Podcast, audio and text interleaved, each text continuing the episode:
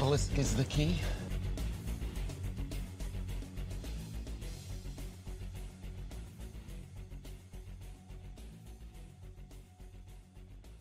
I'm guessing this is the intro to the show. This intro's over. Good Oh, evening, okay. everybody, and welcome Good. to the Obelisk. The obelisk. Uh, new season seven, first episode. Uh, we'd like to welcome our guest, Antony Sammeroff. Antony Sammeroff is a psychotherapist and economic journalist. He co-instructs the course on economics of healthcare reform and the inst- for the Institute of Pure and Applied Knowledge. His ebook, Seven Big Pharma Myths Debunked, is available free from seven. Par- you can look at the link in the description, everyone. Antony, welcome. Sevenpharmamyths.com. There you go. You make me sound like such a dork. No, that's I, like the most. That's like the most boring intro ever. I I should have took said it you That off was better your that plan. was web- late. it's from your website. My website makes me look like such a dork. No, it's not my And honestly, you didn't you didn't mention the fact that I spent nine months in India or like over a year in Mexico, and I'm like, okay, I admit, I admit I'm a dork, but I'm a really cool one. Okay, So, Well, so, so, I wanted to do a short intro and then I introduce you and then let you fill in the blanks. That's how Yes. it Okay. yeah. okay. So Antony, welcome to the Cosmic Salon. Everyone, we're sorry no, for this being. isn't the Cosmic Salon. I mean, sorry that I'm. See, I'm. I just put up all the dots. Welcome to Oh the my obelisk. and he asked me when he Uh, joined, he's like, "Is this a Cosmic was like- Salon or?" No, I don't know. I don't even know where I am. The thing is, what you, what you what you guys don't realize is I'm multidimensional. So I'm both in the obelisk and the cosmos. it's so funny. I, I am it. the reason we're late tonight. It's like dusk here, and the ducks don't want to go up. The show's starting. It's just crazy. And then, as we were talking in a little bit of our pre-chat with um, Antony and and Jerry, the time like we've had to reschedule this twice, but the Mhm. timing ends up being perfect. But with that said, welcome to the obelisk with Jerry and I. And tell us who you are. What are you about? Give us the the Well, more like- expanded version of who is you your are. deal? Who That are is you, like- Antony? It depends on your level of analysis. It's like I am the one consciousness experiencing itself subjectively through the lens of Antony Samra. Uh, on one level of analysis, on another level of analysis, I'm just a guy. Yeah, just a dude. Like, um, yeah. So get. I don't know. I've got my fingers in a lot of bowls. I'm a counselor, a psychotherapist, and I've been doing that for over ten years. Um, I already started running self-help workshops and things like that before that. So I was coming to the end of my degree and I thought, what am I going to do? Uh, I like the self-help stuff, so that sounds like a good path for me, and I've been doing it ever since. Before that, I was a piano tutor, and yeah, I kind of got into libertarianism when I was in um, college, university, as we call it in Scotland, and uh, I kind of did two degrees, like the degree, the undergrad that was studying, and like this other online degree, this at YouTube University, learning all about economics and and stuff like that. So I started write. I was a theatre critic, and I reviewed. This is one of the best intros I've ever done before. Uh, I, re- I reviewed over 150 plays, and when I started reading the books that libertarians re- uh, were recommending to people to get them into freedom loving stuff, I was like, no one's going to read this. Like, this is too heady, and this is what. So I started writing articles, trying to write about these topics like they were a theatre review. Start with a punch, blah, you know, um, make sure, yeah, use a use a conversational style, stuff that econo economists aren't known for. And that kind of culminated in me releasing a book, which was like kind of like a collection of essays on um, reducing poverty called Universal Basic Income for and Against. Um, and yeah, that did fairly well for an independently published book and got me some on some shows. And people just like the fact that I write like I'm talking to you, whereas everyone else writes like um, quite academic. And I kind of read people who are writing for a popular audience and collect their collect their ideas and make them even more simple. So if you want to sample some of that, go to seven, the number seven, pharma, like Big Pharma, myths like RomanMythology.com, sevenpharmamyths.com, and get my free ebook and sample of my punchy conversational style. Yeah, apart from that, like a little bit spiritual, spent a bit of time in India, like, you know, meditation, um, self-knowledge, self-inquiry, um, connecting with legit, real people, um, talking about real life stuff or what's going on in your life. Like, what do you actually think and feel? Um, and I'm kind of lucky enough to have made that a job. So I did the counseling mostly online. Um, be yourself and love it.com.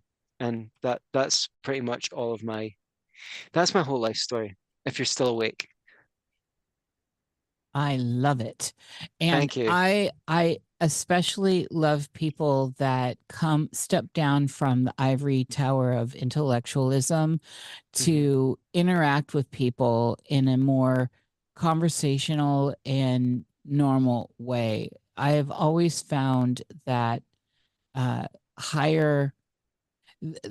I've always found that it's easier to talk at a level where everyone can understand and gets along instead of weaving through big words, big academic words. Those are fun and it's fun and it can be fun, but it doesn't allow for that playful spirit of Right. common vernacular. Thank and you. yeah, and so I appreciate that in you, especially obviously you are an academic, so you are able to bridge these worlds. Well, I think when people talk in academic language, it's a few things. One, it's lack of skill and facility as a writer. The most difficult thing is to write simply. And if you're too lazy, well, I don't know. Maybe I've got. I, it wasn't easy for me. When I went to college, I used to write big, long, clunky sentences, just like everyone else does when they start college. But I learned, and I learned especially from writing theatre reviews. And I'm always looking for a little device, right? So if I want to say something like, um, just to make it a little bit interesting, if I want to say being in poverty negatively affects health outcomes, I'll, I'll use a story like in the 1800s, conf infectious diseases were rampant in New York City because New Jersey, just across the Hudson River, was a swamp. So every summer, the mosquitoes would fly across the river and infect people with malaria and dengue fever. Everyone except the rich people, of course, they would just pack up their stuff and go somewhere colder. Now it's 2024 and being poor is still hazardous for your health. People in poverty are more likely to have diabetes, and diabetes is a sign of having is a risk factor for all these other illnesses. You know, I'll find a story uh, like how do you make it accessible? How do you make it fun and interesting to read? So I like that you used the playful spirit of the vernacular because that's what I'm trying to do all through my articles, all through my books is what is the device that you can use to make this a pleasure to read? And and humor as well. Can you use humor? So you said something that interests me right away. So you were writing, and I'm, I'm, you know, hopefully you still are, theater reviews. Yeah, I did that quite a lot. Um, from about the age of 22 to, yeah, I mean, I, yeah, sorry, maybe 20, yeah, for about 10 years, and then a little bit after that. Um, I still do sometimes, but it's not like the center of my radar anymore. Well, where I want to go with that is so since you obviously like the theater enough to write about it and do reviews about it, you're familiar with the uh the architecture of theater and Like, go on. and the production work that goes into theater. And so I want to take that into the woo, but is this a true statement that you are familiar with all those aspects? I think that would, I think that's fair. Yeah. And so when so let's go let's dive let's dive in. So when you're looking at say the theater of the world today, where we are collectively from your point of view, from your seat in the theater, looking at it as uh someone who's observant, I love it. do you recognize certain themes in the world around us that you would say see in a production on an actual show in the theater? Well, we're here trying to both discover and to determine whether this story is a comedy or a tragedy.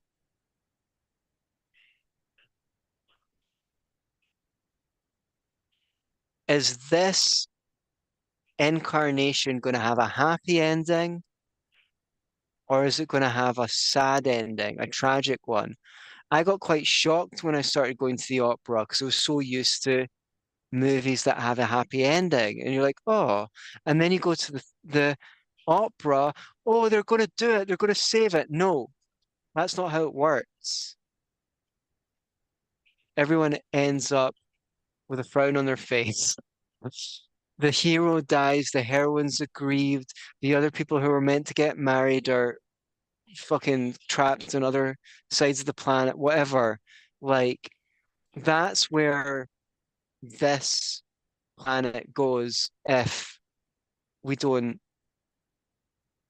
like you're the you're the hostess of the cosmic salon no one knows this better than you do you know we're trying to we're trying to we're we're working for a happy ending so it doesn't have to go that way Right. It well, it can that's the thing with that's the thing with a lot of great overtures in the world. Like Mhm. war has uncertain endings, as famously said in in um I think the second version of the Hollywood production of Elizabeth with Miss Cla- Cate Blanchett. Mhm. Uh and so for the ad lib stuff, for the I'm hearing something. What is Sorry. that? It's Mexican chatter. there's so someone speaking in the background let me I'll, I'll mute when I'm not talking okay all right i'm like what's going on do we have a guest uh anyway so right i think that our point of view has a lot to do with how we perceive the overtures going on and the story the different story arcs going on and what kind of story it is. Is it braided?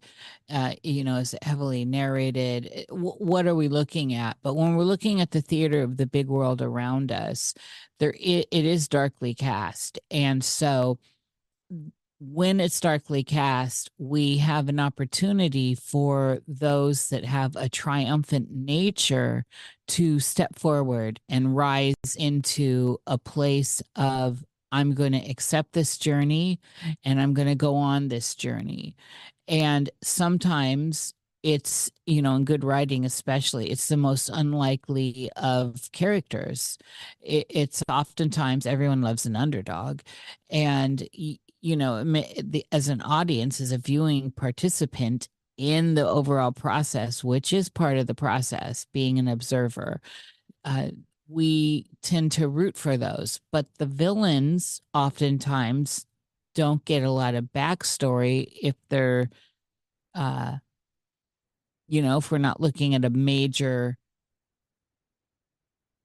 production of you know you're looking at hours and hours. So that a lot of times the villains come in and we don't know necessarily what's going on. And I, i'll cite like the wizard of oz and how wicked became its own theater production right? So we get the story of the wicked witch and and the background of all that. And we understand that well there's more going on here. And and also like maleficent uh where we started to see okay so there's a backstory here but when you cut to the disney version of sleeping beauty i think that's where Malef- Malef- Malef- maleficent is from um you know we don't have all that backstory. How did she get to where she is?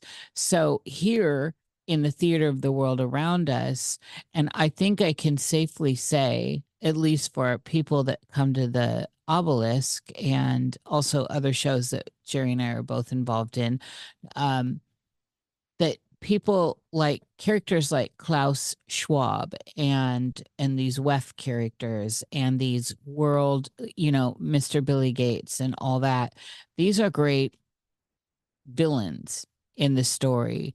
And to some degree, we have backstory on them, but they're still villains. Like every which way I look at them, they're villains. So, like with Billy Gates, I wonder what happened. We know who his father is. We know that.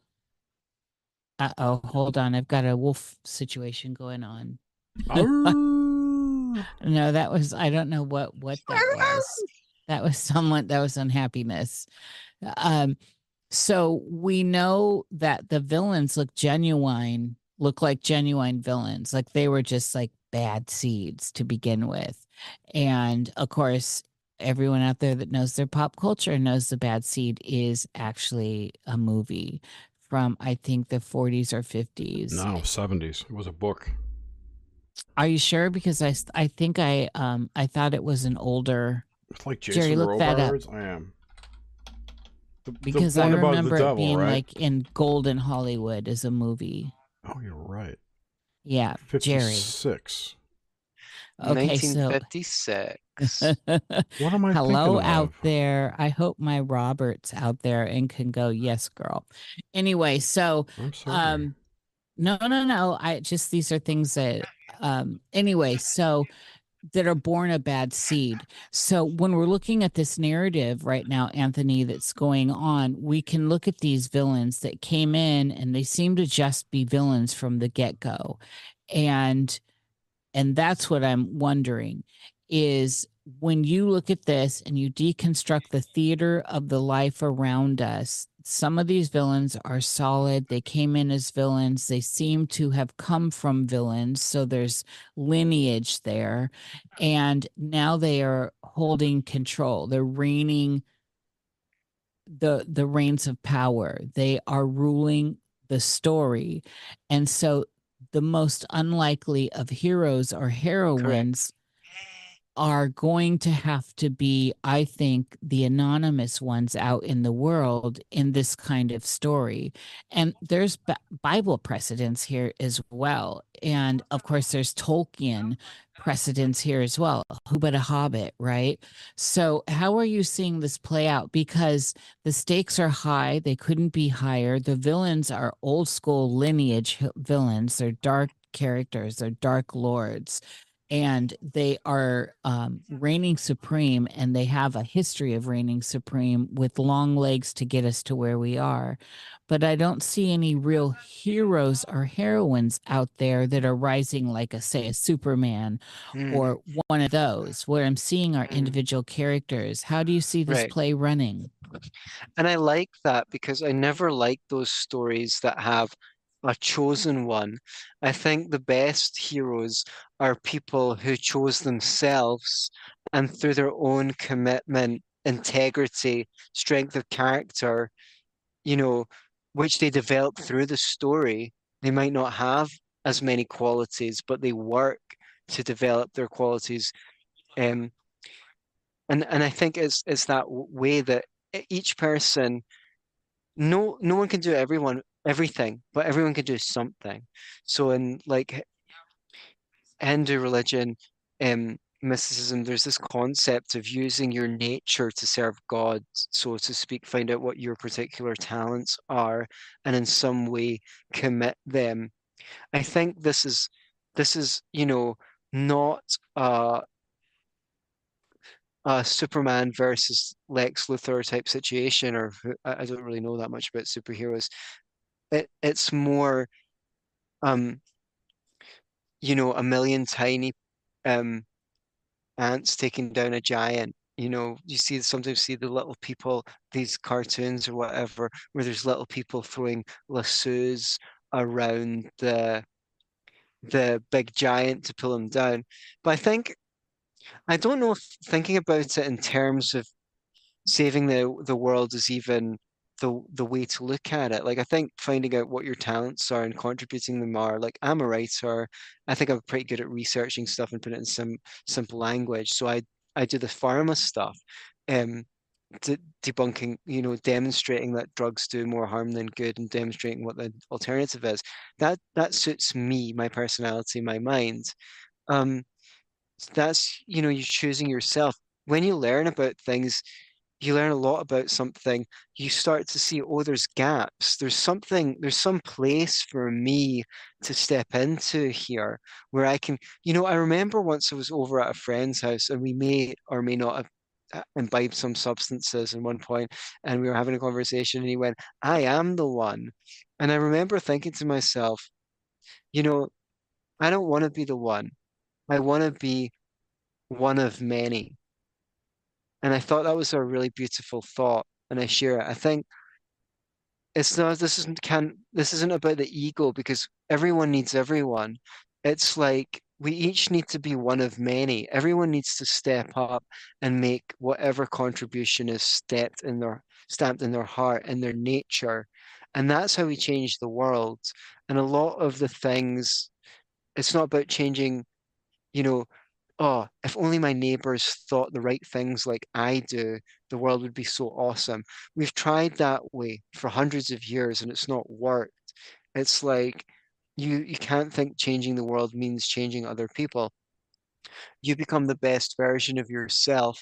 And then I don't know what happens. Either you get out there and you make some fabulous contribution, or you just don't find yourself in a reality that has supervillains in it anymore. Um, eventually, because all there is is each of us, and all there is is the present moment. So I don't know what universe you're going to disappear to in between now and the time when we next speak. You know, it might be a completely different one from me. Yeah. Is it is it a need for contrast though in life? Do is you know, what's the synchronicity here with contrast? It feels like if everything is always going smoothly and aces and perfect, then there's no real need for growth or seeing what you're made of and putting the pedal to the metal to to rise up out of struggle, out of circumstances that seem impossible. Yeah, and and and it's hard to look at it that way because well, first of all, when you're in intense suffering, it's almost impossible. But even when things are going well and you look back on your life and you think, oh, look, um, I see a running thread.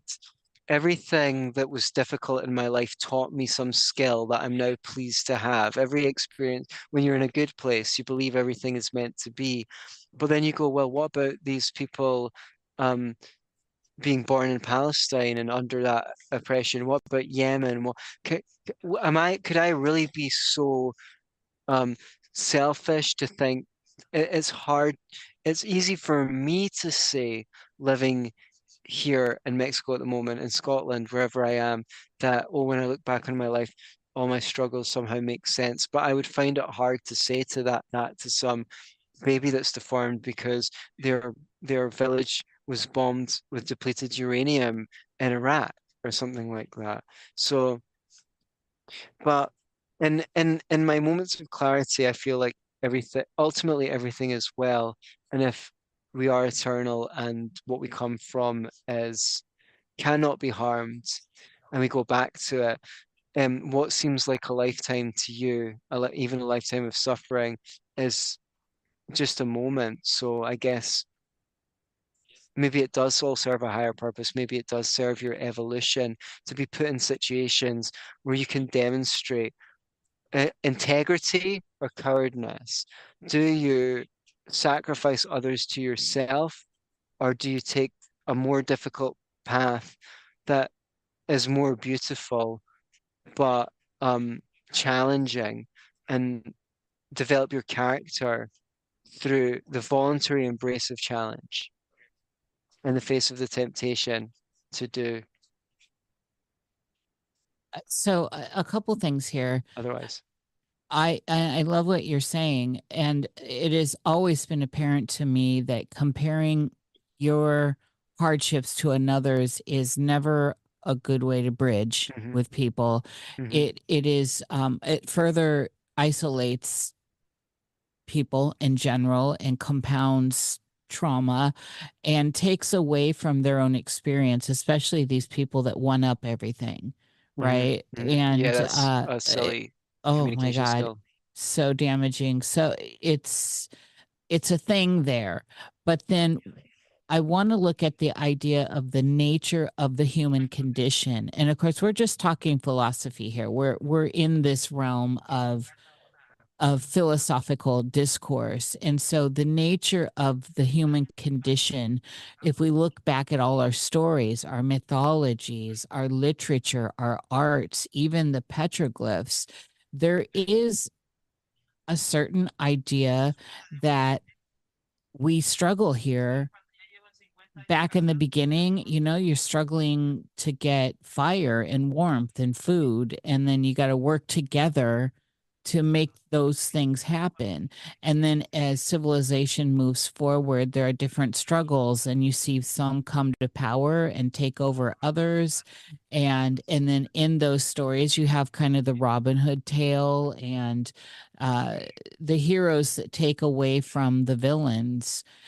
Uh, and again, we already kind of talked about the villains a little bit. Uh, um, but the idea I'm getting at here is the human condition in general without comparing your circumstance to someone else's, because we recognize the folly of that here. Mm. But it seems to me that no matter what, the human condition does entail a certain amount of agitation to bring us into a state of more awakened reality rather than just a peaceful, lovely, sleepy dream, which everyone loves. I, I love that. You know, I love when everything's smooth and, and fluid and flow and all that. But it it it almost becomes like too easy. It almost mm. becomes uh I don't know. I become suspicious in those modes of being myself mm-hmm. personally because it always seems like I am lulled into the poppy field again. And at what point? Oh, I see. I see. You know. So you're saying when things are easy, you you kind of can rest into this more sleepy state of consciousness. Yeah, but for too long and and and Yeah. so we all need the reprieve. We all need the easy Yeah. bits and we all need the beauty and the leisure and the love. I I live for those things. I pickle in them. I relish in them. I ruminate in them. But at the same time, if you don't have contrast from that, how do you do anything great? How do you rise up and write a beautiful prose line about the contrast of some some struggle a heartache uh, someone broke your heart mm-hmm. or you know where's where does the real muse come into all this if mm-hmm. it's all just in flow state and everything mm-hmm. is perfect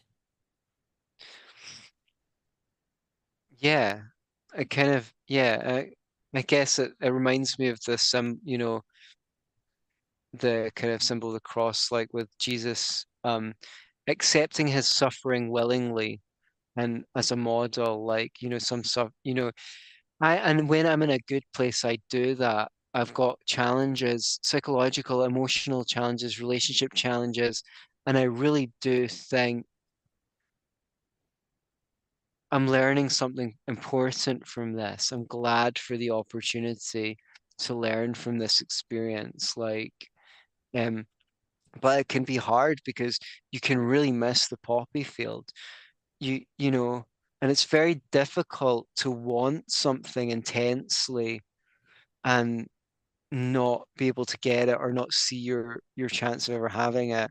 And it's something in us something in us feels so disconnected from life in the universe when our desires are unfulfilled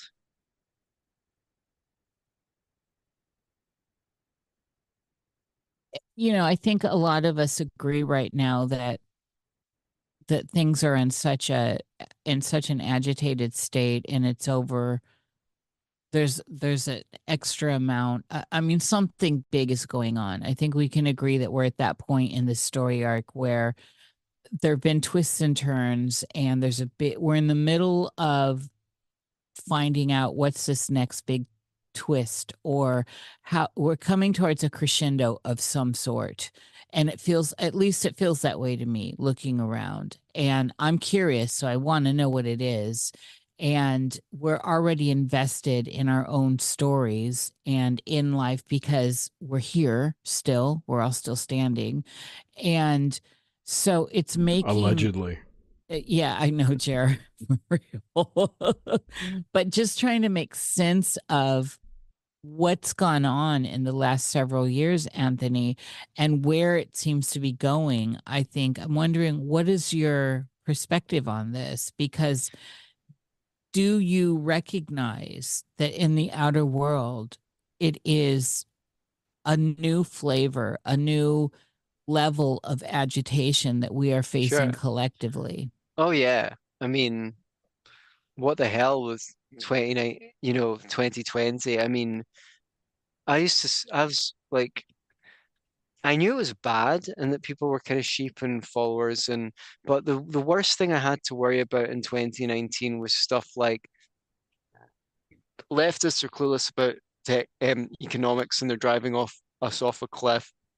And like I don't know, rightists are of um, a complete like failure to understand um, what's necessary in order to um, conserve anything, or I don't know, stuff like that. I mean, I would take I would take those problems back over what has become evident to us that is the real.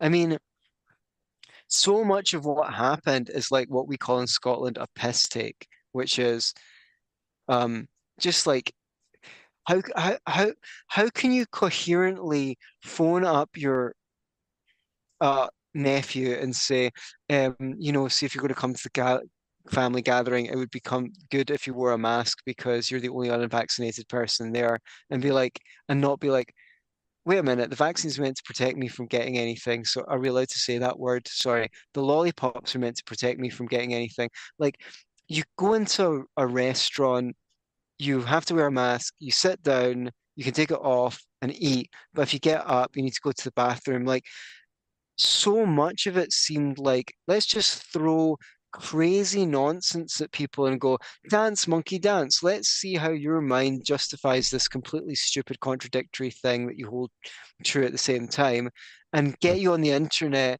to say that anyone who's like, wait a minute, this is crazy, this is inconsistent, to say that they're evil or like the you know it's That's exactly what happened. That's exactly. It's like- it was a divide and conquer of the the public and of the minds of the public to in, to induce a cognitive dissonance where you're uh, more the likes of which has never been seen before. never, never. Like I've never imagined holding so many crazy like it's like I, I used to say, you know, see when I was in Scotland, I said the First Minister of Scotland was, um, yeah, she was up on television like Mussolini or something like that every night. We are going to do this and we are going to Mhm. insist that this. And I said, do you know what? If she said COVID can spread by farts and if you leave the house, Yeah. you need you need to put a dildo up your ass. People would people would be wobbling left to right in the in the supermarket and see if you weren't wobbling left and right they'd be giving you dirty looks like what are you doing? Why haven't you got your dildo shoved up your ass? And I'm thinking about all the chicks who wear them just for fun yeah are going, phew, I dodged a bullet. Right or I took it. I took it. the art of Right. walking with a dildo in your arse. That's why you got to get the small ones with the tail. Yeah or the what the ones that your partner can turn on and off by remote control Yeah, those are called Lovense. The the pink Oh, ones. okay Yeah. you say you seem to you seem to know a lot about these ones jerry I, I have a, a vast and shallow knowledge base. Okay, excellent. So not anyway, the- Antony, so carry on. Yeah, yeah, you're you're right. The the psych the level the extreme psychological operation that has been ongoing since 2020 is unbelievable. insane. It's unbelievable how many people bought it. It's like it's it's worse than the thing where they said one of the in mainstream newspapers, one of the passports of one of the hijackers on 9/11 was found at ground zero of the World Trade Center. I mean, do people actually believe that? And who would actually report that in a mainstream? It's like it's so crazy. It can't possibly be true.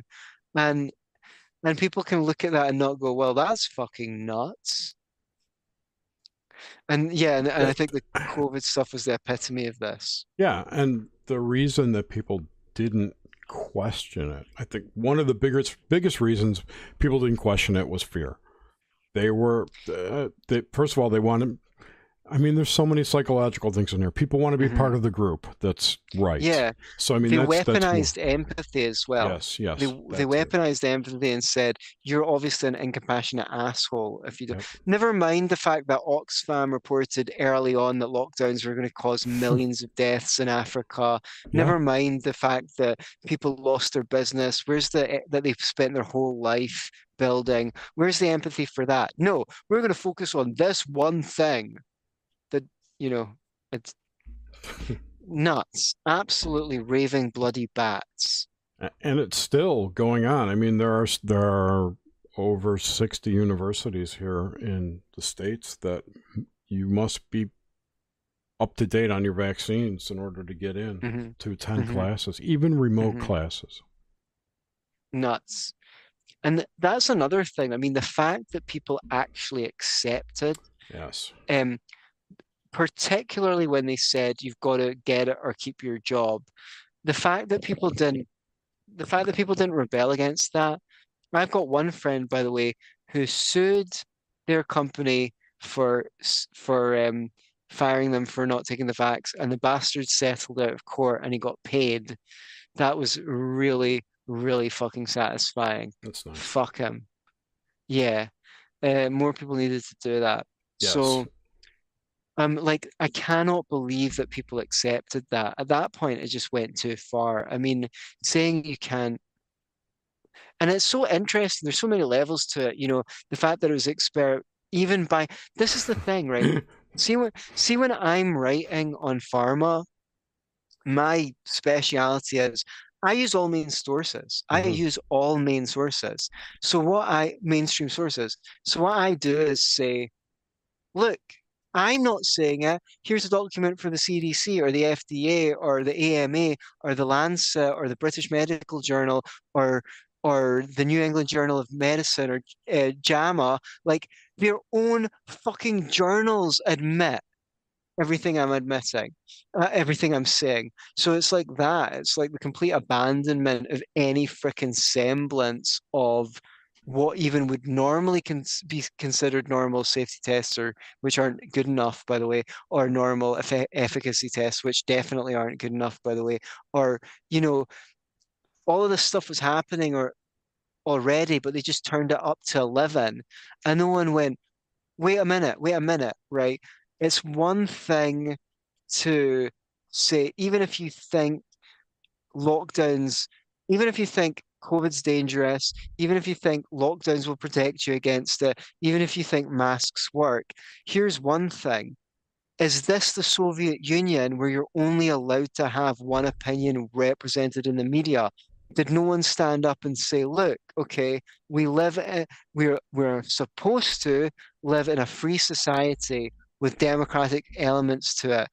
Surely you can have a debate on TV where one expert is for lockdowns and one expert is against it. No, what you have is one expert who's really, really, really for lockdowns and one expert who says maybe we should scale back on one tiny element of uh, or be mod. Like, what the fuck? Like, This- why this- was this acceptable to anyone? I agree. Th- This kind of dovetails into what we were talking about before the show started about when the censorship started, because uh, anyone who questioned the official narrative here, uh, I'm thinking like the Great Barrington Declaration, for instance, Mhm. those doctors, Bhattacharya and I forget the other guy's name, I apologize to him, um, who wrote that, all the doctors who wrote that, were, were immediately canceled, silenced. Right. There was Yeah, no well, room for debate because they were deemed anti-vaxxers. You know, they got labeled as opposition and then canceled, and they had no place to to really speak out about. Yeah, so Yeah, go ahead. I'm so why sorry. does that sorry, no, I'm sorry for interrupting you, No. but yeah, why why aren't people suspicious of that? because they're they because they're brainwashed. That's the only good explanation. Is that they're mm-hmm. They they believe in this fairy tale that was told to them by the media and the government. So how much personal responsibility do you put on people? Like, where's the line between, well, you're just a complete automaton and you're brainwashed and you don't know any better, and actually, fucker, you've got a personal responsibility in life to vet the information that comes your way. Like, where do you where do you place yourself on the spectrum? Like, how much personal responsibility do people have, Hundred percent. if any? Hundred percent. Okay, well then they're not just brainwashed then, because if they've got 100% personal responsibility, they're So okay, Yeah. no, not every. I'm a majority of people I feel are were definitely okay. affected by the propaganda Uh-huh. in the manner in which they acted to to to to do that. The other the other people who didn't speak out or were, were just in fear for their jobs or were just personally scared of the ramifications if they if they went against the narrative or whatever. So I've got a couple of questions for you guys then. The Mm. first one is, do you think this is a good principle then, right? See if someone is just more like, well, you know, I stayed in during the lockdown and I followed the rules and um like if you want to get a vac I, I wanted to get a vaccine, so I got it, but if you don't, you know, don't, that's fine. So we should take a live and let live attitude with them. But if someone was like on the internet going, you effing science deniers, blah blah blah, like I hope you rot in hell, like to take the same um Oh, level no. of judgment with them and say like you're personally responsible because you were out there calling people out and telling them that they were that they were anti-science when it's actually you who didn't actually bother to do your homework. Do you, do you think we should be more strict in our judgment of people who are more strict in their judgment? Uh, yes and no. I think like I, I definitely am in my head. Mhm. Mhm. Um, but I take that live and let you know if live and let, let live at blah, blah, blah, sound like Biden live and let live attitude and just tend to ignore people like that because there's no getting through to them for the most Okay. part. So and and and I might have misunderstood your question when I said 100%. I I was in my head thinking it's 100% on them to snap out of their trance. Mhm. Not- Okay. yeah. Okay. You know, it's not not they're not they're hundred percent personally responsible. No, it's it- the onus is hundred percent on them to to be more discerning in what they absorb information wise Mhm. and content wise. And I think it's one thing if you really are sheltered and you've not been exposed to this information. But if you're the person who's had a couple of friends come to you and go, this, you know, this is nonsense. Look at this website, look at this website, and you're like, ah, yeah, whatever, you crazy anti Like you've not got the same level of plausible deniability to go, well, I never knew any better. No, you had a friend send you the studies, send you a doctor explaining the studies, and you didn't even listen to it, or you listened to the first two minutes and put it off because you didn't know, you didn't like what you would have to do if the information was true.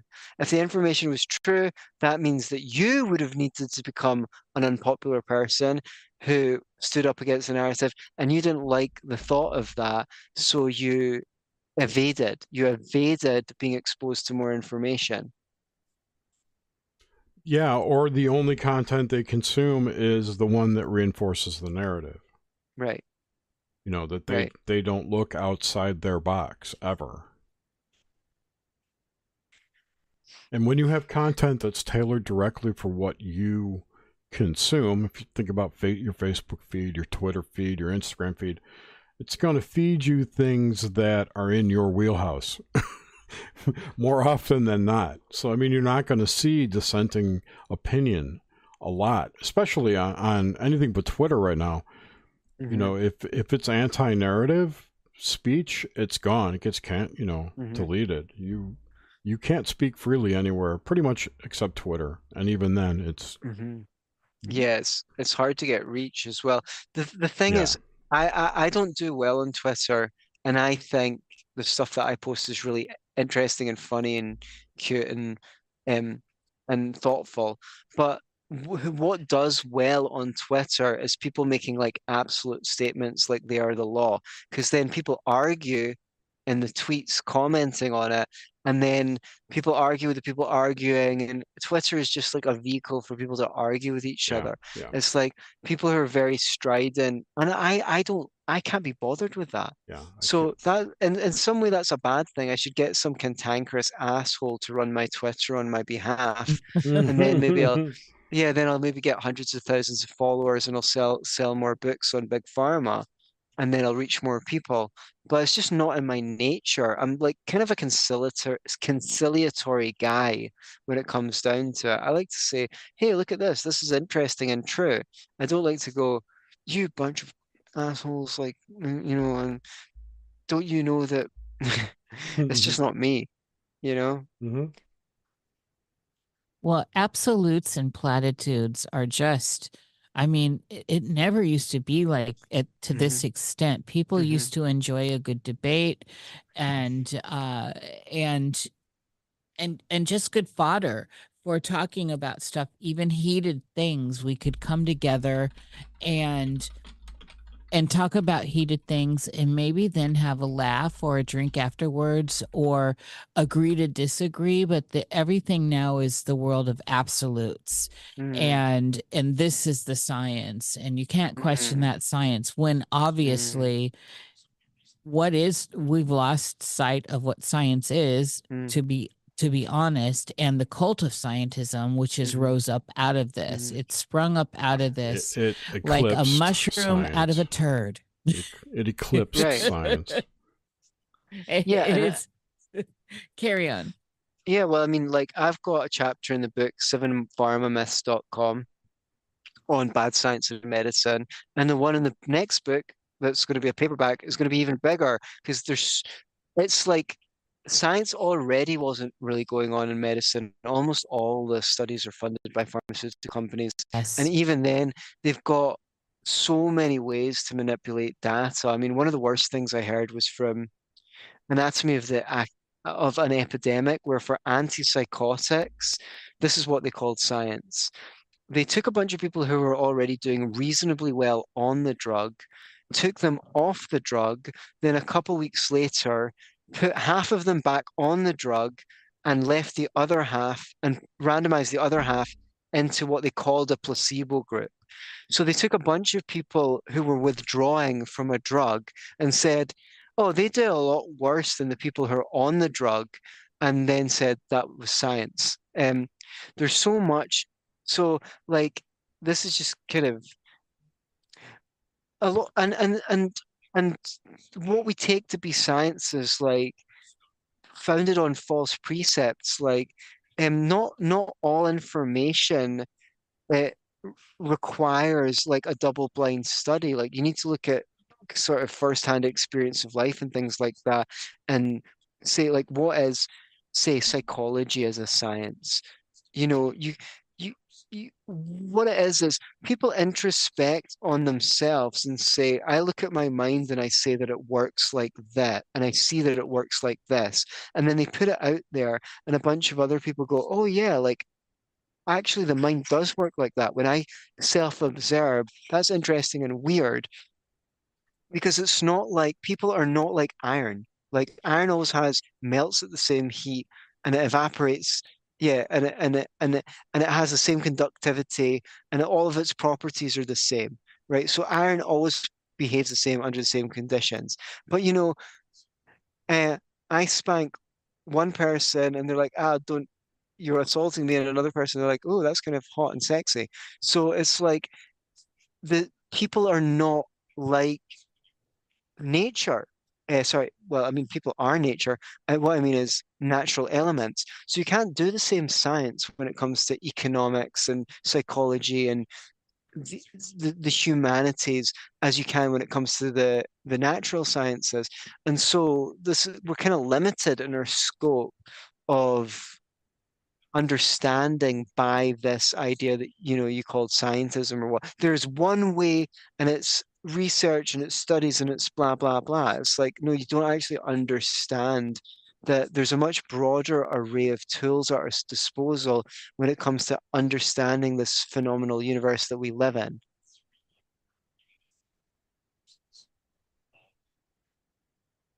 Did so and see i agree and this is what makes the um the physiology and the psychology and the uh all all the stuff that makes humans fascinating right. and trying to put them into a, a realm of the natural sciences where you can count on the properties to be the same as they always are as they they're predictable this is what makes us dynamic. This is what Mhm, makes it interesting. But then you get usurpers that come in say the psychological field that comes in through a relationship with pharma right? Right. And creates narrative, creates titles for something. And and then they have so they've created there there's an, an observation in the field of some sort of mass this or that maybe say attention you know people are having all of a sudden trouble with attention because they created flicker rate issues with light Mhm. and and flash this and flash that and that's all old school by the way. And then so everyone has trouble concentrating. Mhm, and then big pharma and psychology get together and who had probably been in bed with the the engineers of what was causing this right? This whole mm-hmm. hegelian thing. And they mm-hmm. create a new terminology. The psychology psychological field stamps it. The pharmaceutical field says we've got a pill for it and then here's your solution. Here's the pill. One size fits all. And then you see the human experiment unfold. You see Mm. that we are not all the same, that we are all perceiving things differently, that our physiology is different, our genetics can uh, waver, and we're understanding more about that every single Mhm. day, especially when we start talking about parasites mhm, and the ability to change one's even blood type within the stomach and this whole parasite thing's blowing up and so you have a corralling effect a mm. manipulated corralling effect and that's what makes this feel very agitating mm. in in the overall field. How is it that we could allow the ridiculousness of what went on in the last several years across the whole realm of countries that did not get along or told uh, to come together and say, look, we're going to weaponize the idea of the common cold. When flu and, seas- flu and cold season comes around, we're going to just rename, we're rebranding people. And in the rebranding, the softer side or the harder side of influenza, like they did with Sears, the softer side of Sears. And now here's, here's the answer doesn't work like that. And people that understand that it doesn't work like that just by observation, mothers, Mhm. for example, that deal with their kids, this little thing doesn't work for that kid, this little thing doesn't work for that kid, understands this principle of absolutes. But the world becomes self consuming when you Mhm. get a certain mass following an agenda. mhm. And I'm wondering if, and this is my question here now, long winded as usual. Do you think that algorithmic forces had a lot to do with this or a little to do with it? Do you think the algorithms in the digital world around us played a role in what we just went through? Ooh, I don't really know what that what exactly that means. That I've got I've got a view to share, but maybe you could first ex be a little bit more precise than the algorithms in the digital world. Well, like a meme, you know, so so say Oh when yeah. when when Elon Musk came to Twitter and he said, I need to see the receipts for how many bots are here. And it Right. turned out Twitter was just absolutely parasite ridden with bots. No Right. surprise to any of you techies out there. I, I do that. Yeah, if I was trying to, if I was trying to run the global conspiracy, I would absolutely get bots to argue with people on Twitter because I know when they're arguing on Twitter, they're not changing the world, right? So that's a waste of time. I, and then maybe I, then people get smart to that after a while. So I'd create a bot that said, wow, that's really interesting. Tell me about that, more about that. Wow, that's amazing. I've never seen it that way. And I hate, I, I, I'm afraid I'm giving them ideas. Anyway, the thing is, in some way, lockdown may have not been possible without the internet. People could order things from the house. A lot Yeah, of people could this- work from home. You know, this is what I some- was getting at. Yes. yeah, in some way, the technology. I mean, look, I like getting paid for nothing as well. So if the government's going to ch cut me a check to shut the fuck up, you know, that might help. Um, like, then you've got porn, you've got Netflix, you've got Amazon Prime, you've got um, you can speak to your friends over Facebook Messenger. Like, imagine if you didn't have, I love the technology personally. But imagine if you didn't have any of this stuff. Like, would they have been able to, first of all, no one would have thought there was COVID because if you look at the mortality rates for those years, they weren't any higher than in previous years. So if you went out, you just think there was a normal amount of sickness. Secondly, even if they could somehow propagandize people, they'd be like, look, there's only so much I can stay in the house without tech, without anything to do. And plus, if you don't if you don't work, you don't eat. You know, it was it Malawi or something like that? They tried to impose they tried to impose lockdowns, and the people were like, "Are you nuts? If we don't eat, if we don't work, we don't eat." So they went on a protest, and they weren't able to lock them down because they knew, you know. And I think lots of people died in countries like India because of lockdowns. Because in countries like that, people, you know, if you you know, they don't have a developed economy to, and that's a whole nother level of it, right? What is the use of states if everyone is rich? If every if if, if poor people reach a middle class income, they'll do what middle class people do. They'll take their kids out of school, so they're and put them in a private school that's better, so the government doesn't need schools. They'll get their own health care, so you won't need Medicare and Medicaid and the insurance system so, so you won't need the government for that. They won't go into the military because they're looking for a job or looking for free education. Um, you know, they, they won't commit crimes because most crimes are done by poor people. So if everyone gets rich, there's no need for government. Like, so part of me thinks that a big part of the COVID thing was just to destroy as much wealth as possible. Um, and you can you can see it when you go to the shops. You know, when I went to first went to the USA in October of 2020, I thought groceries were way expensive compared to Scotland back then. Like, I mean, going grocery, I I dare I, I I- you know going gross to imagine what going grocery shopping is like now in the USA. It's getting worse in Scotland as well, of course. It's getting worse in Mexico. I was in Mexico three years ago. It was so cheap here. Um, but like com compared to then, I would say it's obviously less expensive than a we Western country, but it's not cheap. Not anymore. But when so let's look at this. When and I like the technology too. I am not anti-technology, but I am against everything being used against me and people. Exactly. And so that's where I draw the line. That's where this Anti technocracy. Thank you, Mm. That's Beautiful the word. truth. It, but in, it's it's really where it is. It's been used. It's it's weaponized and used against us.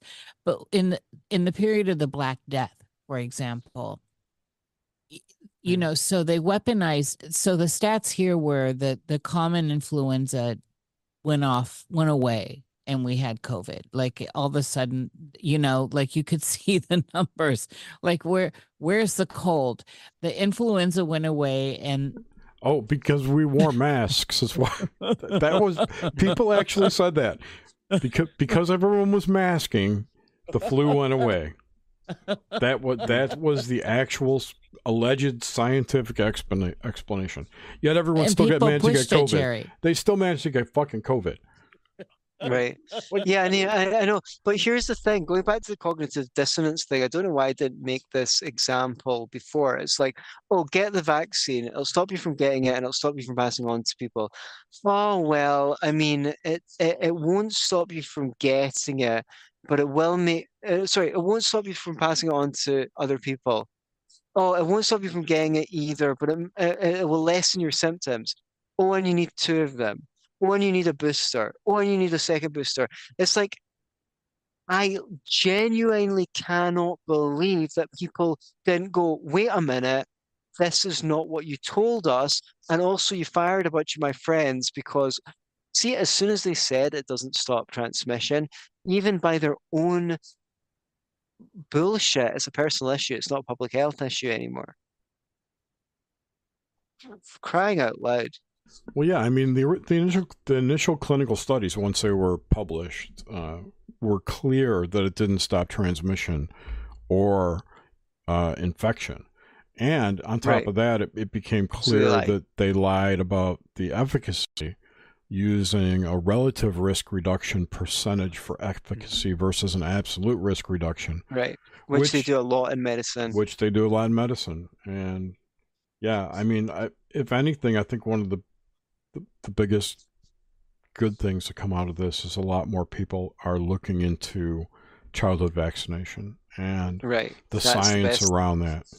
Or the lack of science, you should yeah, say. yeah, Yeah, because I, I, IPAK the the the the organization that I teach the economics of healthcare reform course for. The guy who started that is the guy who designed the study that came out, I think, 2019. Um, thousands of children, I think over 4,000, they ranked them in terms of the number of vaccinations and the num so some of them had zero, some of them had 75. And the more vaccines they had, the more asthma, the more colitis, the more go down all the chronic illnesses. And it was so it was so convincing that the study because it was dose dependent. And the doctor, the pediatrician, the next day the medical board in Oregon took away his license after for for publishing a freaking study, right? That they'd that they'd asked him to publish. Right? No, it wasn't for that. They found another reason. They found another. They found a reason to take away his study, uh, his license, but it was obvious because he published the study. And it's really interesting because they asked him to do the study. Look at all So the. they go at yeah, I'm sorry. no, it's it's cool. It's your turn. No, no, I was going to just look at all the doctors who who were unlike de-licensed. What's the word for that? They had their licenses taken away in Canada for Right. even suggesting there was a, a potential issue. Yeah, and I've got a friend that's a doctor in Oxford that have women come in with messed up menstrual cycles, and he'd be like, "Was there anything that happened around the time you got the that you started having the irregularities?" And like, I don't think so. And he's like, "Are you sure?" And they're like, "Well, I did get my COVID vaccine. Could it be that?" And he's like, "Well, I'm not saying it, but who knows?" And he could see on the record time after time after time, they got the menstrual problems when they took the vaccine, and that's all he could say, really. He said he said it could be the vaccine, but you know, you never know. But he wanted them to know, you know, Right, right, and that's and uh, be Dr. Naomi, Naomi, Naomi Wolf was one of the Mhm. first people to bring that forward. The menstrual, the Yeah, and- menstrual issues. I mean, she's so brave. I mean, to become to come from being a mainstream leftist Yes. feminist to, you know, to the stuff that she's done, I admire her greatly. I admire her greatly. Yeah, and and this this is true of so many people that uh, it. I don't think her politics in her head have changed. you know, as Yeah. far as what she Yeah. believes. However, the party has moved so far to Yeah. the left, it's pushed the Overton window far enough to make her a, a, a right wing to in their eyes, you know. Well, she she she did say that she's become a bit more libertarian over the years. So, Yeah.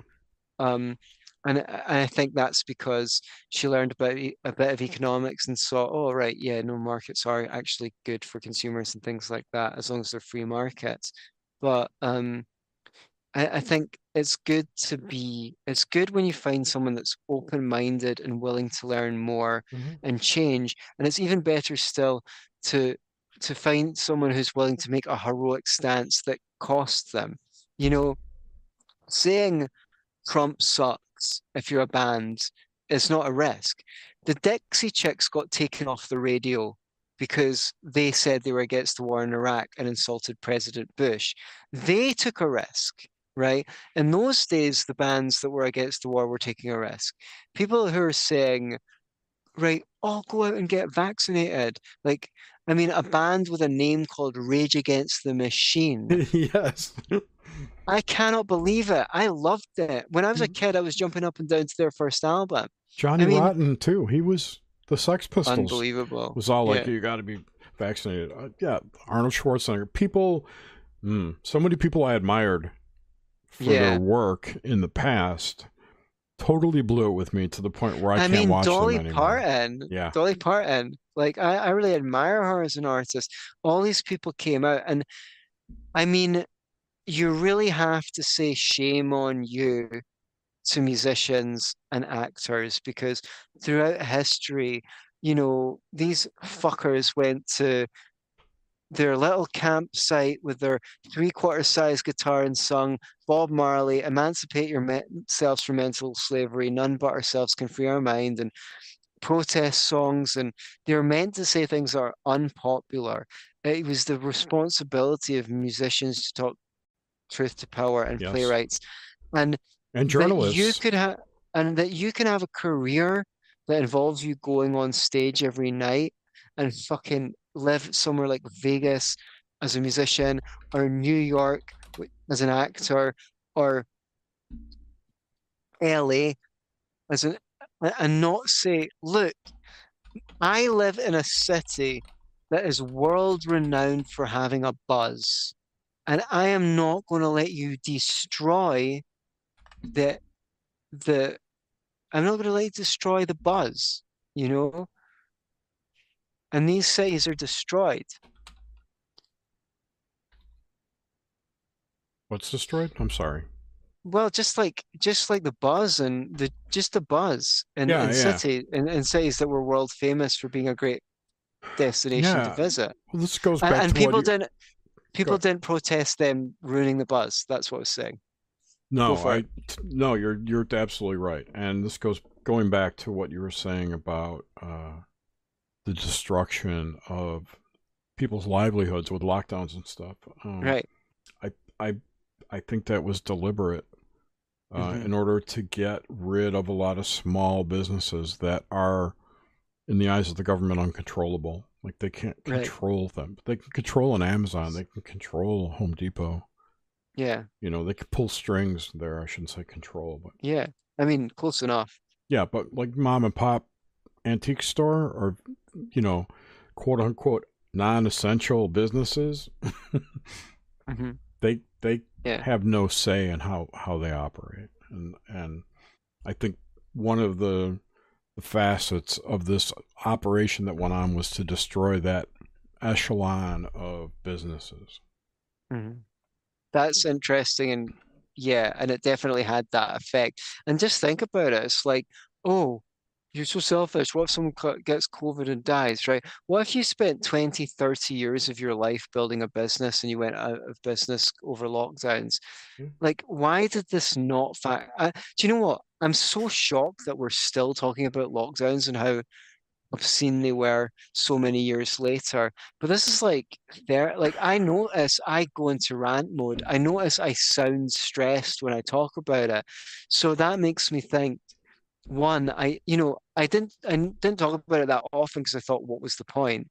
But that it really had a profound effect on me. The fact that I get so passionate and sh- talking about it. Well, it, there's a dynamic there.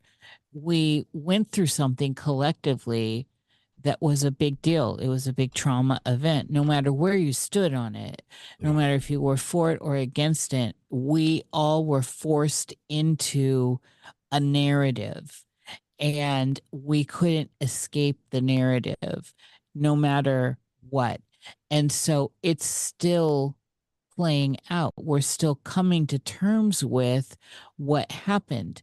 And anyone that's gone through any small traumas, like even an accident or a, a heart a incident or, mm-hmm. you know, just even a death, it takes time cognitively to process. And the more time we get away from what happened, the more clear it becomes, obviously.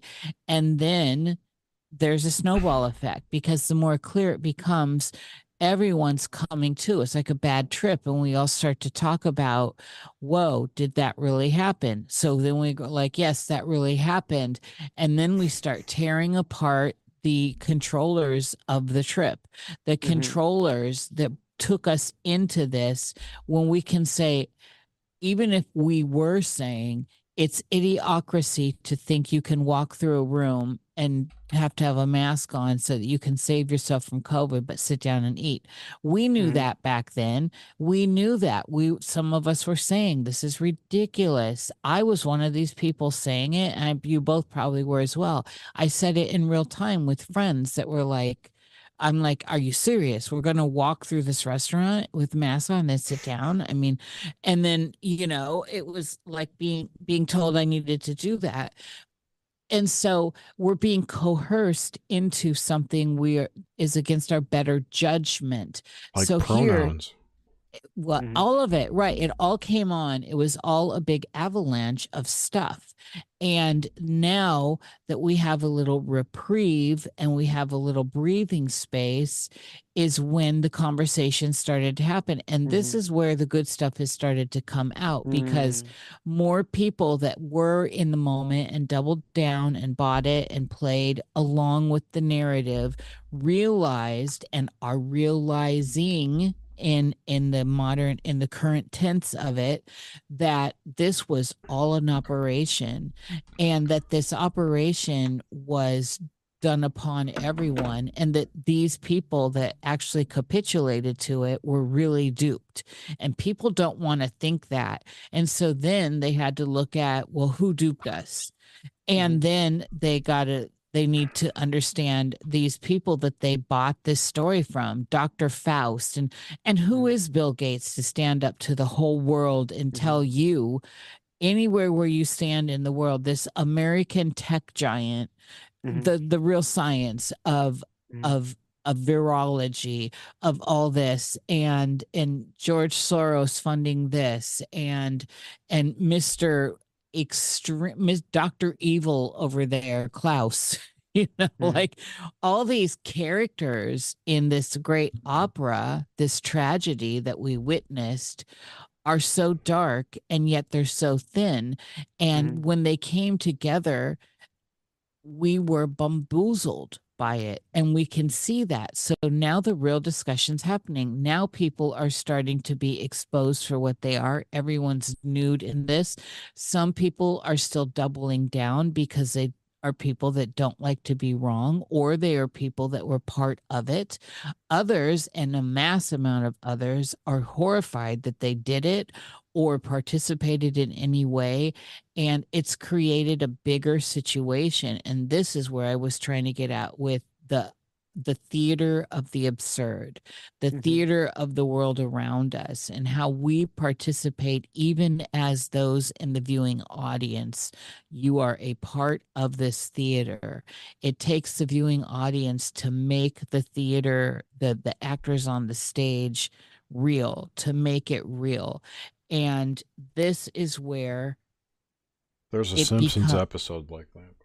it it's it's right there that's why people are still talking about it they will be talking about it a long time Mm. but th- this we saw this in the we've seen this historically when they started dragging out controllers in different countries and different time periods and saying your reign's over Mm-hmm. and here's the guillotine. We don't care how glamorous you are. We don't care this or that. Even if some of those people were not to blame the the the mass mindset goes for blood because blood was spilled on them because they were duped. And there's nothing like a population scorned to come after you if you are uh, in control, if you are the ruler. And that's why you set in scapegoats. That's why you set in the great pretenders. This is why we saw a lot of shuffling in the royal families and in the governments and moving people in and out of areas separating Harry from the royal family so that if the guillotines do come out, look, he's the great rebel. He said hell no to the the Windsors and and and did all this. There's a bigger twist in this story and that's what I'm trying to get at. What is it? Because we have come to a couple crescendos already but there's a twist in the plot coming. And that's where I was trying to go earlier with your observation of theater and theatrical production. And I pointed us back to the Black Plague or the Black Death. Because when you look at those historical records, we didn't have the internet then allegedly. And we didn't have the technology then, allegedly. And so that it spread basically word of mouth, right? So these doctors and these ministers and all that would travel across Europe, and the death wasn't there yet in some of these accounts. And of course, they're saying, well, they spread it, but did they really spread it in a physical way or was it more like the mind virus look mm-hmm. this is the plague it's all over europe these are the symptoms and now we're here to see. Has mm. anyone coughed strangely? Is this or that? And then, you know, when we, you know, we have the narrative that it comes from fleas, rats, and and all mm-hmm. this, but it it was in the stories I've looked at was absolutely not in villages until all the propaganda got to villages. And mm. it's just like the witch hunts and it's just like all mm. these other narratives pre internet algorithmic experiences. Mm. So, of mm. course, we're still talking about it. And of course, we're still mad as hell because we need mm. to be mm. mad as hell. But the problem is, what is that a procession into? Where is this arc taking us, Antony? Well, I mean, that's for us to decide, isn't it? I think that uh, we, one thing we can certainly say is it's an extremely interesting time to be alive. Like, I mean, what a trip I'm kind of glad. Yeah, I'm kind of glad I've been insulated from the worst of it. Um, I got out of Scotland, um, in the halftime of lockdowns when they opened up for a wee while before putting us back into lo- lockdown. I had an online job, so I guess I'm pretty lucky. I got to kind of follow my nose and um, make my own destiny and travel and meet interesting people who disagreed with what was going on when you said where does it go, I, I, that's what I meant at the beginning when you were asking about the theatre, which was we're we're trying to determine whether this is a comedy or a tragedy. Is it going to have a happy ending or is it going to have a sad one? And sometimes just a day or a week or a period of your life ends in tragedy. Do you know what I mean? And you feel like everything's gone wrong. And then another period, you're like, it's definitely got a happy ending. It seems to, but there's no end in eternity, so it just keeps going, and and it, it's more like tragedies and comedies because something else ha- it's like a, it's it's an improvisation it's it's like well i didn't like there's there's one thing. Oh, and then there's the COVID curveball. All right, and then there's things are going this way, and there's the Trump curveball, and then things are going that way, and uh, things were getting pretty good towards the end of the '90s in some ways with science and spirituality, and then 9/11 happens, and it derails all of that, and then I don't know. Sometimes good stuff happens. Like who thought an anarcho-capitalist would be in um, in power in Argentina. Who could have guessed that weird lefty socialist feminist Sweden would have been the place that didn't lock down, and like New Zealand that had a massive deregulation in the 90s, which led to a massive period of prosperity, would be one of the most hardest regulating. I mean, that was really the worst when when people were told they couldn't even leave their own country. Because for ages they told us, well, if you don't like the government, you can just leave. You know, if you don't like it, why don't you just leave? And then they actually said, you can't leave. I mean, it's such a violation. So I, that's Australia too was like, yeah, exactly. No come or go. Yeah. Exactly, exactly. They turned it into a prison camp again. Yep.